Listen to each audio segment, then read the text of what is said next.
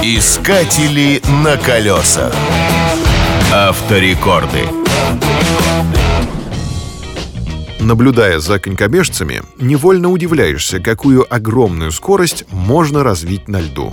Бывали случаи, когда спринтеры разгонялись до 90 км в час. Этому способствует идеально гладкая поверхность льда. Однако у автомобилистов со льдом совсем иные отношения. Во время гололеда колеса могут вращаться с бешеной скоростью, а машина при этом стоит на месте. Устраивать гонки на льду — полное безумие. Но не все так однозначно. Финны — лучшие специалисты по гонкам и зимним развлечениям. Именно им пришла в голову идея установить мировой рекорд скорости на льду. Они дождались, когда толщина льда на Балтийском море достигнет 70 сантиметров и подготовили трассу для заезда. Автором нового рекорда стал гонщик Юха Канкунин, четырехкратный чемпион мира по раллийным гонкам. В качестве ездовой лошадки Юха выбрал Bentley Continental GT.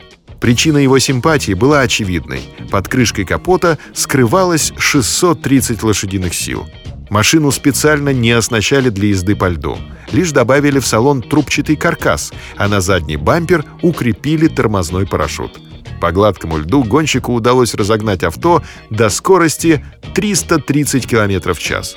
Был риск, что машину перевернет сильный ветер. К счастью, все обошлось благополучно. На колесах. Искатели на колесах. Авторекорды.